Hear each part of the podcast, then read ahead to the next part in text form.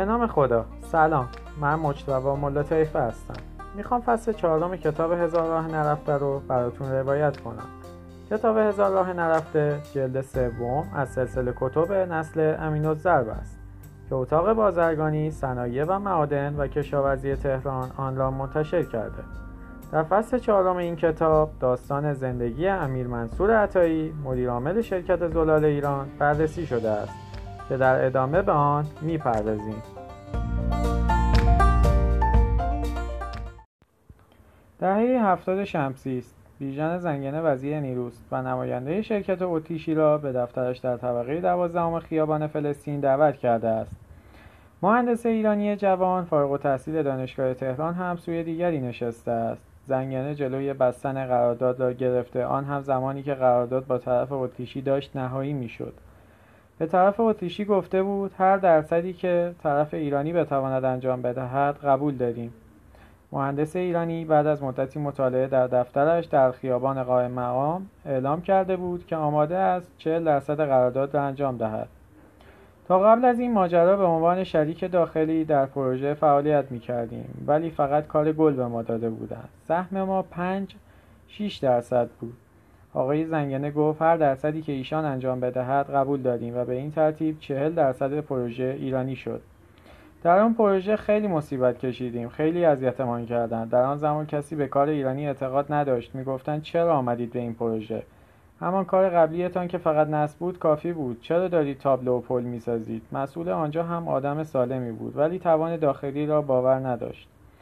آن دفتر در خیابان فلسطین الان ساختمان مدیریت منابع آب است. سرتاسر سر خیابان قائم مقام خاطرات مرد جوانی را با خود دارد که وقتی اولین دفتر کارش را خرید همه گفتند دیوانه است. بزرگترین ریسک زندگیش را کرده. وقتی که هیچ چیز نداشت. خیلی در زندگیم ریسک کردم ولی بزرگترین آن وقتی بود که اولین دفترم را خریدم. سال 65 66 هیچ چیزی نداشتم و 9 میلیون دادم آنجا را خریدم. برای پرداخت اولین قسط هم به این آن زنگ می زدم که جورش کنم. طرحها از همین دفتر شروع شدند. وقتی هنوز کسی دانش کار ایرانی را در صنعت تصفیه آب قبول نداشت. امیر منصور عطایی امروز که در دفترش در خیابان شریعتی نشسته گاهی به یاد خیابان قائم مقام میافتد. یاد طلا پاپازیان پایین دفتر کارشان یاد اولین جایی که در زمان دانشجویی کار می‌کرد. وقتی در به در دنبال یک خط تلفن اضافی بودند و حتی روزی که از کار کردن خسته شد و تصمیم گرفت برود سربازی در دوران جنگ.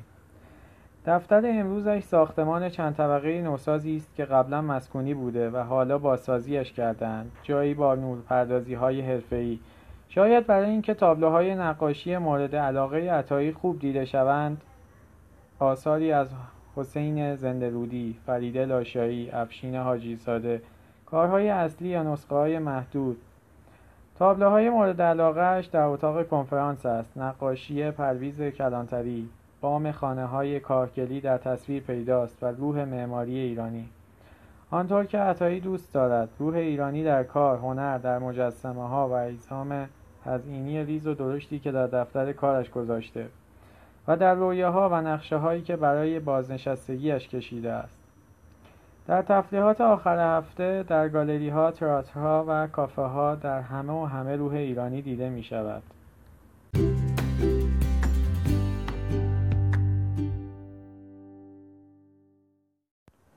پس چرا رشته مهندسی؟ دوره ما رمز موفقیت در دکتر یا مهندس شدن بود. مهندسی از پزشکی هم مهمتر بود. دانش آموزان در پایان کلاس نهم انتخاب رشته می‌کردند و از همان سالها روی کتابهایشان نام تحصیلی را می نوشتند. آنهایی که رشتهشان طبیعی بود کتابهایشان را جلد می کردن تا کسی نبیند.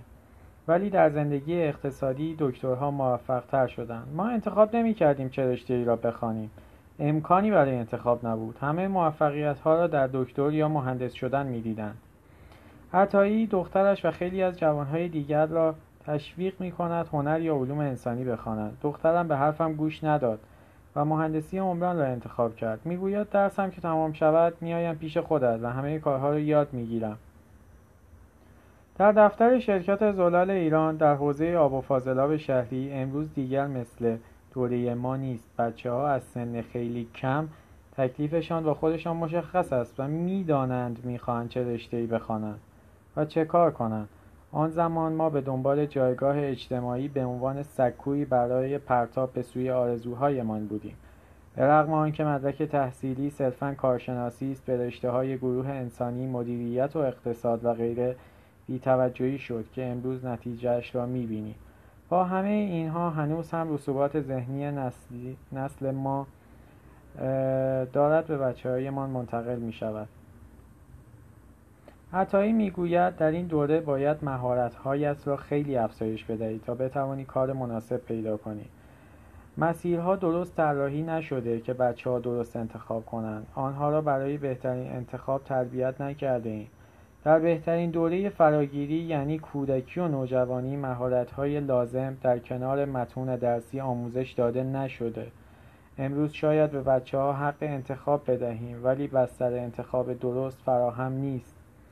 اگر فرصتی برای هدایت بخشی از بچه ها با ذریب هوشی بالا به اشتهای گروه انسانی، ادبیات فارسی، حقوق و مدیریت، اقتصاد و حسابداری و رشته های هنرستانی برای فراگیری فنون، نجاری و آهنگری و غیر ایجاد شود نتایج آن را خواهیم دید. باور کنید حتی پیامدهای آن را در صنعت هم خواهیم دید.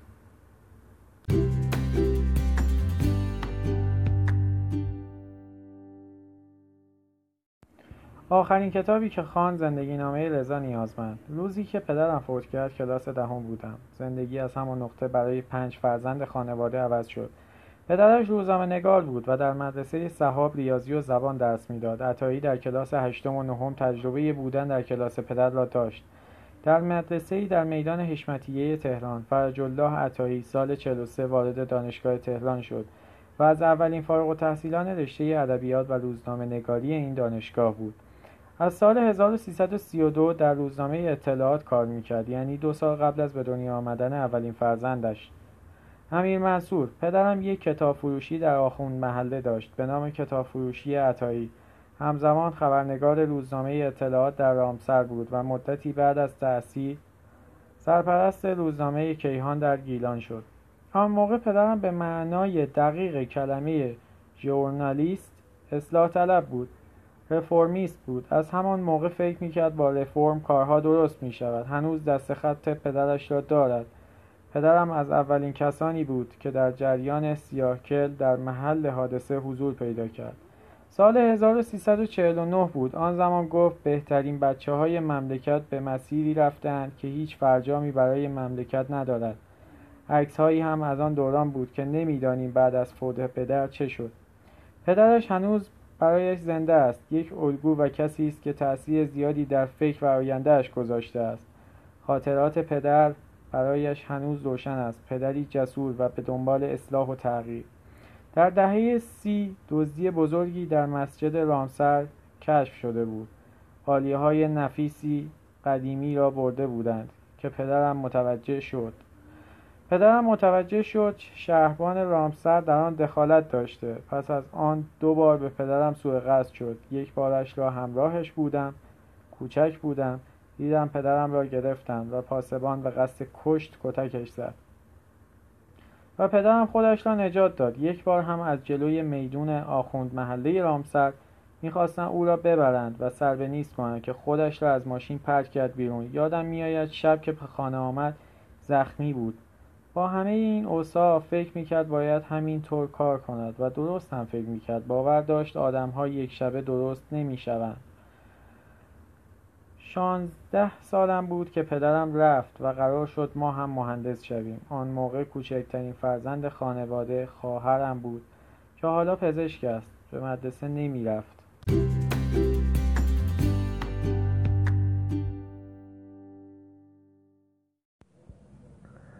اینجا این امکان وجود نداشت. مجبور شدیم با این ماجرا به نحوی دیگر کنار بیاییم. بعد از قرار گرفتن نام زلال در لیست تحریم های آمریکا اوضاع خیلی بدتر شد.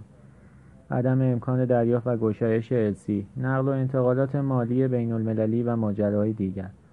زلال ایران تلاش کرد در این میانه با همکاری با بعضی شرکت های مورد اعتماد کالاها را تأمین کند اما هزینه اجرای پروژه برای این شرکت بیشتر از شرکت های مشابه که فقط تحریم دولت ایران را داشتند تمام شد.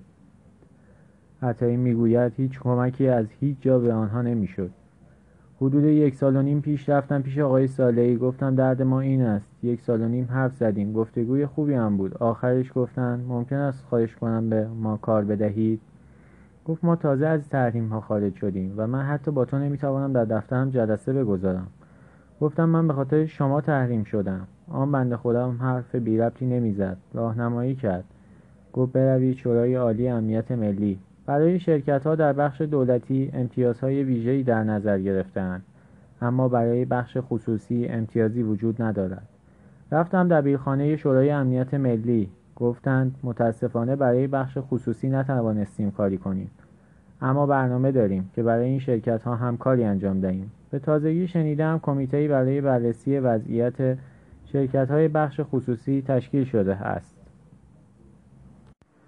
تحریم ها سبب شد تعدادی از پروژه های خارجی را از دست بدهند. برنامه ریزی ها و ظرفیت هایی که ایجاد شده بود و قرار بود با پروژه های خارجی اشغال شوند با مشکل مواجه شد. دو پروژه در ازبکستان برنده شدیم اما به دلیل تحریم به ما ابلاغ نشد. یک اتفاق دیگر هم اخیرا افتاد و دردناک است. با یک شرکت آلمانی در مناقصه‌ای در ایران شرکت کردیم و برنده شدیم. حدس می‌زنم وقتی شرکت آلمانی فهمید تحریم هستیم هیچ تعهد مالی در ارتباط با پروژه نپذیرفت. با کارفرما صحبت کردیم و او را توجیه کردیم. در نهایت گفت زمانت نامه را شما بدهید. زمانتنامه به بانک مرکزی رفت و بانک مرکزی گفت برای 65 درصد سهام شما زمانتنامه می دهم اما طرف آلمانی باید خودش زمانتنامه بدهد. نتیجه این شد که سه هفته پیش رفتن زمانتنامه شرکت در مناقصه ما را ضبط کنند.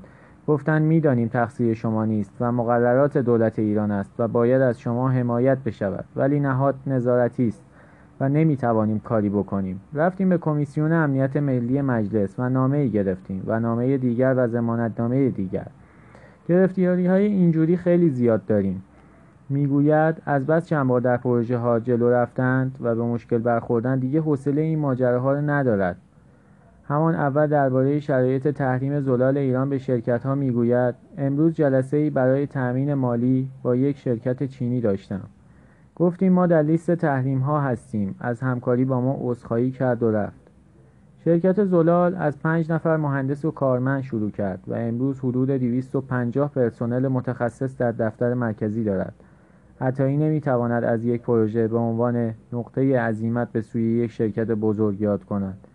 تغییرات داخل شرکت اتفاقاتی تدریجی بود تا بتوانیم به اینجا برسیم. از نیمه دوم دهه هفتاد زلال ایران سعی کرد مطابق با استانداردهای شرکت‌های بین‌المللی کیفیت خود را ارتقا دهد. همزمان با دوران سازندگی شرکت‌های مهندسی مشاوری نفتی از مشاوره تبدیل شدند به شرکت‌هایی که هم کار مهندسی انجام می‌دادند هم تأمین کالا. سعی کردیم خودمان را با این شرکت‌ها تطبیق بدهیم. بنابراین واحد مهندسیمان را گسترش دادیم. قبلا یک مهندس می آمد و کارها را انجام می‌داد ولی در آن زمان شاخه های مختلف در بخش مهندسی ایجاد کردیم. های فرایند، برق، ابزار دقیق، سازه، مکانیک و لوله کشی این توسعه در طول دوره پروژه فجر یک ایجاد شد. هایی را ایجاد کردیم تا پروژه را جمع کنیم. پس از آن دنبال پروژه های بزرگتر در سطح بین المللی بودیم. در یکی از ده پروژه های بزرگ آب شیرین کن دنیا برنده شدیم.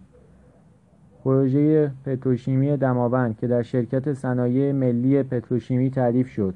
300 میلیون یورو هزینه اجرای پروژه بود. ما را معرفی کردند که با قرارگاه کار کنیم.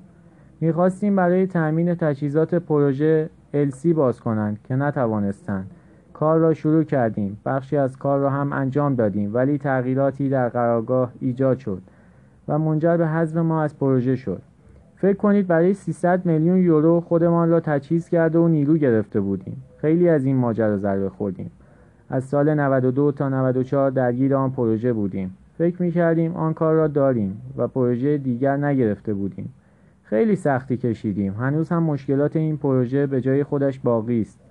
زلال ایران با همه این مشکلات هنوز سرپاست. شاید برای اینکه عطایی می‌گوید پیشرفت و توسعه شرکت بسیار تدریجی اتفاق افتاده است.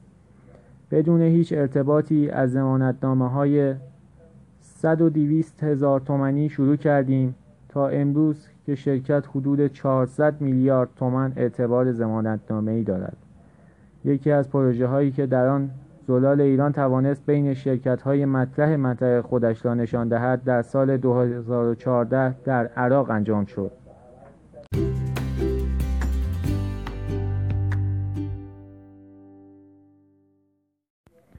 آن سال قراردادی برای تصفیه خانه آب با عراق بستند. موفق ترین پروژه است که بعد از سقوط صدام توسط خارجی ها در عراق انجام شده است. بین پروژه هایی که شرکت های ترکیه‌ای و آلمانی انجام داده بودند پروژه ایرانی بهترین بود. الان در وزارت بلدیات عراق نام خیلی خوبی داریم. سال گذشته شرکت زلال ایران از سوی وزارت نیرو به عنوان صادرکننده نمونه خدمات فنی مهندسی معرفی شد. درباره شکست باید ایستاد و فرود آمد. بر آستان دری که کوبه ندارد.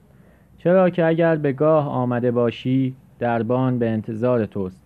و اگر بیگاه به در کوفتند پاسخی نمی آید شعری که خیلی دوست دارد و زیاد زیر لب می‌خواند. شاید روزهایی که کاملا غمگین بوده است به جای کلمه شکست غمگین بودن را به کار می برد روشنترین خاطره از چنین روزهایی برمیگردد به سال 1364 و 6 ماه کار برای پروژه‌ای که مال آنها نشد. برای امیر منصور عطایی شکست به معنای ورشکستگی اتفاق نیفتاده است. روزهای غمگین همه روزهایی است که کارشان پیش نمی رفت شاید روزهایی که تحریم برنامه هایشان را مختل کرد تحریم. اما شکست هرگز. سال 64 را به یاد می آورد پروژه‌ای در شرکت گاز. ساخت یک تصفیه خانه آبی که 6 ماه روی خدمات فنی مهندسی آن در دفتر کارفرما کار کرده بودند. وقتی این کار پیشنهاد شد برایش خیلی امیدوار بودیم. خیلی برایش انرژی گذاشتیم. در دوره ای که بزرگترین کاری که می گرفتیم 4 5 میلیون تومن بود این کار چهل میلیون تومن بود. خیلی امیدوار بودیم و خیلی هم زحمت کشیده بودیم. مناقصه برگزار شد. ما حدود 43 میلیون قیمت داده بودیم. شرکتی هم بود که برای اولین و آخرین بار در مناقصه شرکت کرد و 28 میلیون تومن قیمت داد. پیرمرد خیلی خوبی هم بود. با رئیس مهندسی آنجا رفیق بود و دعوت شده بود. او پروژه را گرفت. تا یک ماه فکر می‌کرد دیگر زندگیش تمام شده و اگر قرار است این کار نشود ادامه دادن فایده ندارد. بعد از یک ماه زندگی به روال عادی برگشت. در مناقصه دیگری شرکت کردیم. در آن مناقصه آقای مینایی را از شرکت هیدرولیک دیدم. گفت میدانی چه شانسی آورده ای؟ گفتم نه. گفت این پروژه یه جایی قرار گرفته که حتما باید تمام تشکیلات و لوازم با شناور به آنجا هم شود. و هزینه اجرایی پروژه در بهترین حالت 65 تا 70 میلیون تومن است. خوب شد برنده نشدیم. چند وقت بعد شنیدم آقای شیخ همان پیرمردی که پروژه را در مناقصه برنده شده بود سمی سر همین ماجرا سکته کرد و فوت کرد. از آن روز یاد گرفتم این داستان هر روزه کار ماست.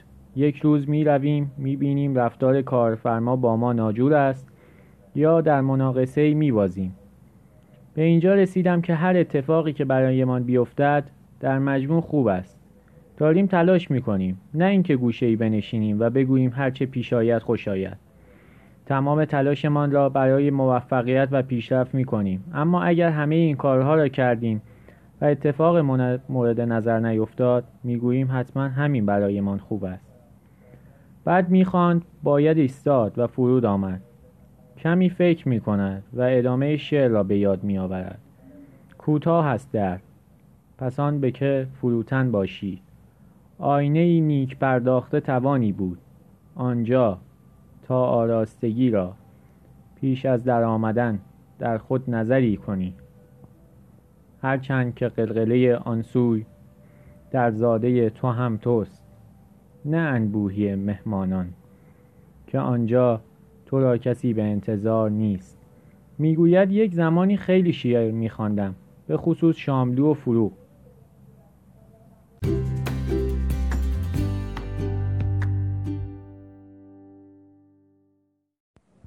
از نگرانی ها به مهاجرت فکر نمی کنم. در تمام این سالهایی که همدولگی هایم به دنبال پاسپورت کشورهای خارجی بودن به رفتن فکر نکردم. دوستانم را هم به ماندن تشویق کردم. اما قرار است مملکت درست شود. باید باشیم. نمی شود با هزینه مملکت دکتر و مهندس و تحصیل کرده شویم و بعد بگوییم خدا حافظ شما. همینجا باید وظیفهمان را انجام دهیم. اما به نقطه ای می رسد که او هم نمی تواند به آدم ها بگوید نروند و بمانند. وقتی پای مسائل زیست محیطی به میان می آید با مهاجرت مخالف بوده. اما می‌گوید مهاجرت بین سرزمینی اتفاق خواهد افتاد و بعضی مناطق ایران کاملا خشک می شوند. البته تکنولوژی های جدید دارد می آید و باید دید چه می شود. عضو هیئت مدیره فدراسیون آب ایران کسی که عمرش را برای شیرین کردن آب و تصویه آن گذاشته می‌گوید این نقطه نگرانی اوست هرچند اتفاق ویژه‌ای در حوزه آب به لحاظ اقلیمی در ایران نیفتاده است ما به لحاظ اقلیمی در منطقه خشک واقع شده ایم و سالیان دراز دچار کمبود آب بوده ایم و خوشسالی داشته ایم این مسئله را مردم خود مدیریت می کردن و جلو می بردن. از روستای خودشان مثال می آورد روستایی در ارتفاعات که آب کمی داشت و فقط گیاهان خاصی در آن رشد می کرد بقیه محصولات دیمی بود و مردم از طریق دامداری زندگی را می گذراندند. تکنولوژی که آمد آب از یک سرزمین به سرزمینی دیگر و از یک حوزه آبی به حوزه دیگر منتقل شد. به خصوص بعد از انقلاب این مسئله مدیریت نشد و بدون مطالعه اتفاقاتی رقم زده شد که حاصلش بحران فعلی است. منابعمان را مصروف این کردیم که دوره‌ای در گندم خودکفا شویم در صورتی که اصلا نباید به فکر خودکفایی در گندم میافتادیم. الان مصیبت اساسی این است که 90 درصد آبی آب کشور صرف برای کشاورزی شد و هنوز داریم با روش های سنتی آبیاری می کنیم. قرقابی زندگی می کنیم. راندمان ما در حوزه آب فوق پایین است. عدد دقیقش را نمی‌دانم. به نظرم آقای اردکانیان در وزارت نینو آدم مسلطی است اما فقط او نیست در محیط زیست و جهاد کشاورزی هم باید مسئولان با همفکری راهکاری برای این مشکل بیابند کمی فکر می کند و مثالهایی می آورد که بشود آب را مدیریت کرد. حالا که حقوقی برای عده ایجاد شده و می توانند از چاه آب بهره ببرند می توان پیشنهادهایی داد. مثلا استان کرمان را در نظر بگیریم به کشاورز بگوییم تو چاه زدی و داری ده لیتر در ثانیه آب برمیداری. یعنی حدود 85 متر مکعب در روز. آبی که می‌خواهند برای این استان از خلیج فارس شیرین کنند و تحویل مردم بدهند. در خوشبینانه ترین حالت متری سیزده هزار تومن می شود و آقای روستایی بگویند هفتاد متر مکعب آب را هزار تومن می خریم که می شود ماهی دو میلیون و صد هزار تومن مطمئن باشید یواش یواش برداشت آب را مدیریت می کند. درست است که می توان آن هفتاد متر مکعب در روز را ببرد خیار و گوجه فرنگی بکارد. ولی وقتی در مقابلش عددی بگذارید که بتوان آب را بفروشد به ارزشی واقعی آب پی می‌برد. اگر قیمت آب را واقعی نکنیم هزینه های خیلی بیشتری پرداخت خواهیم کرد. ما آب را از اعماق زمین بالا کشیده ایم. آبهای چندین نسل را در یک نسل مصرف کردیم. از خیانتهایی می‌گوید که در زمینه های آب و صنایع اتفاق افتاده است. زمانی در کنار صنایع زباهن کارخانه های فولاد مبارکه را ساختند در حالی که این کارخانه باید در سواحل جنوبی احداث می‌شد. اینها در نتیجه بخشینگری حاکمیت ایران اتفاق افتاده است تا جایی که بحث های انتقال آب به میان آمده است. اتفاقی که انتقال آب را به لحاظ اقتصادی توجیه پذیر می کند وجود صنایع و معادن در کرمان است. زمانی که بدون هیچ مطالعه و برنامه ریزی وکیل مجلس برای اینکه رأی بیاورد می‌گوید یک صد اینجا می‌زنیم و بدون بررسی کارخونه ای احداث می شود نتیجه این می شود که مشاهده می کنید بزرگترین نگرانیش آینده ایران است. چه اتفاقی در ایران میافتد. رفتار نخبگان سیاسی مملکت آن را رقم می‌زند. یک روز از سخنرانی ترامپ گذشته و می‌گوید خوشبختانه بعد از ماجرای ترامپ و حرفهایی که زده رفتار عاقلانه بوده است.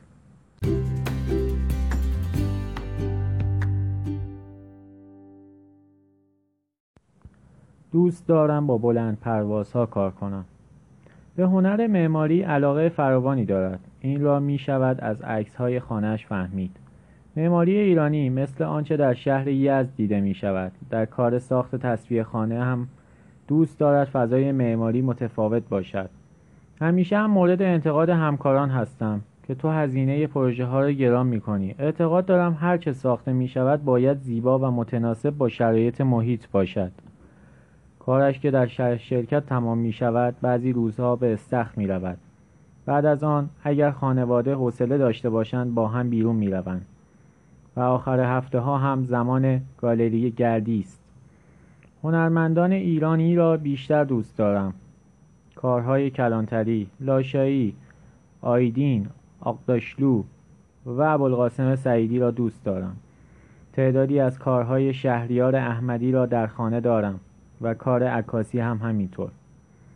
آخرین کارهایی را که دیده تحلیل می کند و می‌گوید مهندس متدولوژی و مدیرعامل یک شرکت صنعتی وقتی حرف از تئاتر می شود به وجد می آید تئاترهای خوب را می بیند و کنسرت می برود آخرین تئاتری که دیده آینه های روبرو بود که واقعا تحت تاثیر قرار گرفته و از خودش می‌پرسد ما چطور آدمهایی بودیم؟ ترکیب فیلم و تئاتر بود. در تالار وحدت اجرا شد. خیلی کار را دوست داشتم. قبل از آن هم ماتریوشکا هم دوست داشتم. خیلی عجیب بود که یک نفر به تنهایی نقش نفرات زیادی را بازی کند. فکر کن در یک سالن تک و تنها نشسته و با یک صندلی و میز طوری اجرا می کند که میخوبت می کند و خسته نمی‌شوی همش منتظر بودم یک نفر دیگر هم بیاید. و نقش کوچکی هم شده بازی کند. تئاتر ترانه های قدیمی محمد رحمانیان را دوست داشتم و از قدیمی ترهای تئاتر ننه دلاور برتولت برشت را به یاد می آورد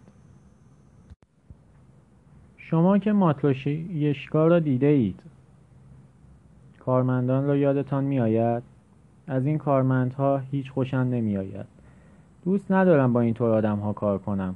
برای کار کردن آدم های پلن پرواز را دوست دارم.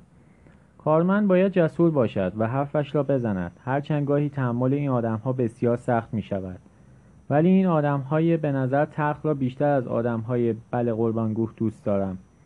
چون چهره واقعیشان را می شود دید. بقیه آدم ها یه جور دیگری خودشان را نشان می دهند و نمی توانی بفهمی چهره واقعیشان چیست. همان اول به بچه هایی که می‌خواهند بیایند اینجا کار کنند به خصوص جوان ها می‌گویم باید کارت را دوست داشته باشی. زیاد در فکر پول نباش. مطمئنا اگر در اسنپ کار کنی بیشتر گیرت میآید. بخشی از اینجا مال خودت است. یعنی داری روی سرمایه خودت کار می‌کنی. می‌توانی یاد بگیری. به کنسرت می‌رود. سعی می‌کنم کنسرت های شهرام ناظری و علیزاده را بروم و عاشق کارهای کیهان کلهرم. اخیرا کنسرت سی را دیدم. به نظرم سهراب بورنارزری همایون را همایون کرده است. حداقل این است که هویت جدایی از پدرش را پیدا کرده است. تا قبل از کار با سهراب زیر سایه پدر ارجمندش بوده و از روزی که با او کار می کند متفاوت شده است. می‌گوید سهراب پورناظری واقعا ساز می‌زند و تنبورش بینظیر است. طوری که رفت و برگشت انگشتان را روی ساز حس نمی کنی و نمی‌فهمی کی دست می رود بالا و بر می گردد. بعد یاد شجریان و گروه شیدا می افتد. یکی از معضلات همه ما این است که آدم های بزرگ وقتی مشهور می شوند دیگر نمی توانند با هم کار کنند. از هم جدا می شوند. یک زمانی در گروه شیدا علیزاده بود و شجریان و مشکاتیان و لطفی همه بزرگان در چهارراه حقوقی دور هم جمع می شدند و می نماختند. امروز هر کسی به تنهایی کارش را انجام می دهد. این اتفاق همه جا می افتد. در صنعت و سیاست و روابط اجتماعیمان هم همین است. در شرکت خودتان این اتفاق را تجربه نکردید؟ واقعا نمی‌دانم ولی شاید تداوم ترکیب هیئت مدیره زلال ایران پس از این همه سال گواه بر این تفکر باشد اسم همکارانش در هیئت مدیره را یکی یکی می آورد تا از آنها قدردانی کند آقایان مهندس محمد علی جناب و عبدالناصر عطایی که در این سی و سه سال همراه هم بودند و هرگز به من نه نگفتند و مانع بلند پروازی هایم نشدند.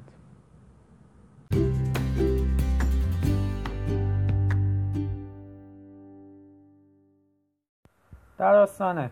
آمریکای لاتین، ویتنام، لاوس، کامبوج. این روزها در نقشه ذهنیش این نقطه ها را علامت گذاری کرده. برای روزی که قرار است به زودی برسد. دو سه هفته. دور از همه. رفتن به جایی که کسی به او دسترسی نداشته باشه. بدون تلفن و راه های ارتباطی دیگر. به دنبال چیزهای غیر منتظره و ماجراجویانه. این آخرین چیزی است که می‌خواهم برای خودم جور کنم. همه نگرانند. اما من تصمیمم را گرفتم. و دو سه تا مشکل را که حل کنم می‌روم. تا هر زمانی که بکشم شاید از دو سه هفته هم بیشتر شود. هر کسی با این برنامه راه بیاید می‌تواند همراهی هم کند. من چیزهایی از پیش تعیین شده را دوست ندارم. می‌گوید همیشه کار کردم و کارهایم که خوب انجام می‌شد لذت میبردم. همین موفقیت بزرگم است. کمی هم جاه طلب بودم. بزرگترین موفقیتم شرکت زلال ایران است. و الان می‌خواهم کاری کنم که بماند. و وقتی ما رفتیم پابرجا باشد. تلاش می‌کنم اگر من نباشم اینجا خیلی صدمه نبیند. می‌گوید فعالیت در این صنعت آنقدر مشکل است که دلم نمی‌خواهد دخترم این کار را انجام بدهد. از اول هم می‌خواستم برود هنر بخواند ولی متاسفانه دارد می‌شود مهندس عمران. وسط حرفهایش می‌گوید برای سرانجام یافتن امور و تداوم فعالیت سازمان می‌خواهم هلدینگ ایجاد کنم. تا در آینده هیئت‌های مدیره در شرکت‌های زیر مجموعه با تغییر شرایط بتوانند چرخهای در حال حرکت را هدایت کنند. اینطوری بهتر از آن است که همه چیز در اختیار یک عده باشد. در حال حاضر بخش مهندسی و بخش ساختمان زلال ایران هر کدام شرکت مستقلی هستند. این کارها توی ذهنم است. کمی هم غریزی رفتار می کنم همانطور که گفتم ما آموزش ندیده ایم.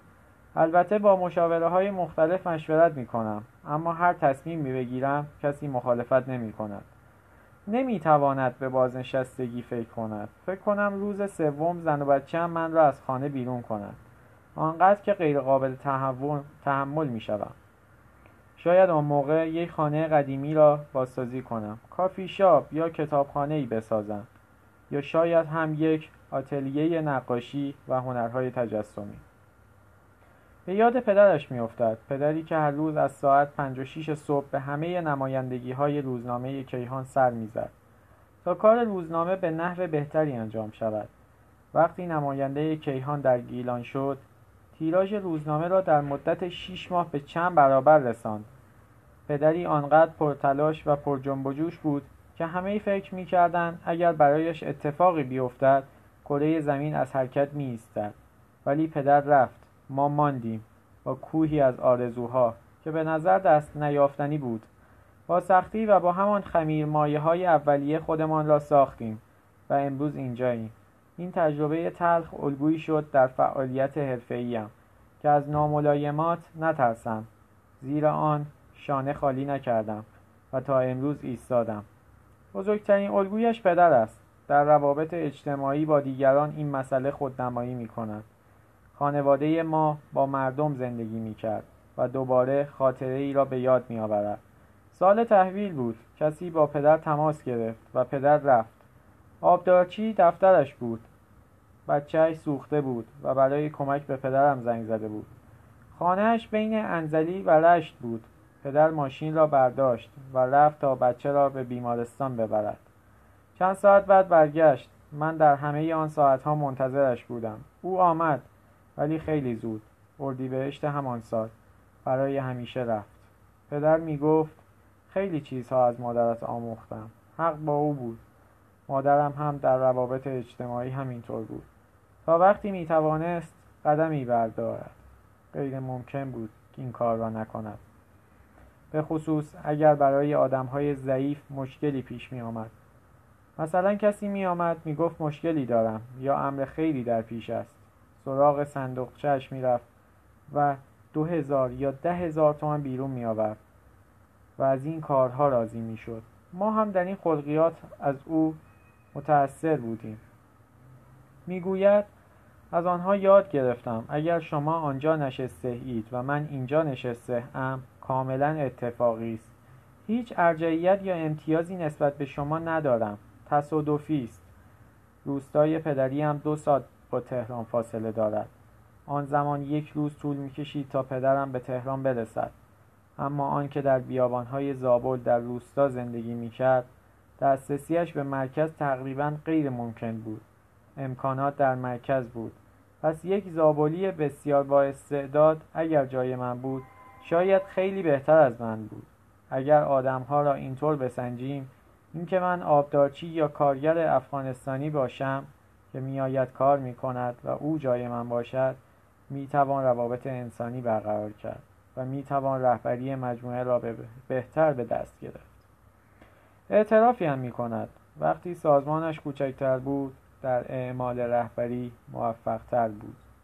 اخراج برایش مشکل ترین کار زندگی است. عصبانی می شوم ولی دلم نمی‌خواهد کسی را اخراج کنم. هر اتفاقی که میافتد مسئولیت را فقط به دوش آن فرد نمی اندازم می‌گویم خودم هم در آن سهیم هستم. کمی فکر می کند به اینکه در هر شرایطی حاضر به قطع همکاری است. وقتی طرف نسبت به کاری که انجام می‌دهد بیانگیزه باشد می‌گوید دیگر اجباری به انجام این کار نداری. این روزها پیدا کردن دوستان تازه برایش سخت است. بیشتر دوستانش همانهایی هستند که از دوران دانشجویی برایش ماندند نزدیک چهل و چهار سال از اون روزها میگذرد. گاهی به این فکر می کند که اگر جای دیگری بود چه می‌شد؟ اغلب می‌بیند باید همین کار را انجام می‌داد. چون در یک مختصات خاص تاریخی و جغرافیایی به وجود آمده و همین مسیرش بوده. فکر می کند حدود 25 تا 30 درصد جمعیت این مملکت تحت پوشش تأسیسات و تجهیزاتی هستند که آنها به وجود آوردند یک روز باید آمارش را داشته باشد. شاید همین جاست که به خودش افتخار می کند اما از خودش ناراضی است. از ویژگی هایش این است که زیاد عیب های خودش را می بیند گاهی هم سعی می کند خودش را از دریچه دیگران ببیند. آن وقت است که می‌گوید در کارمان خوبیم اما آخر آخرش لحظه ای که دارد زندگی را ترک می کند دوست دارد همه چیز به این شعر ختم شود. به در آستانه شاملو. جایی که می‌گوید فرصت کوتاه بود و سفر جانگاه اما یگانه بود و هیچ کم نداشت. دوست دارم آخرش اینطور باشد.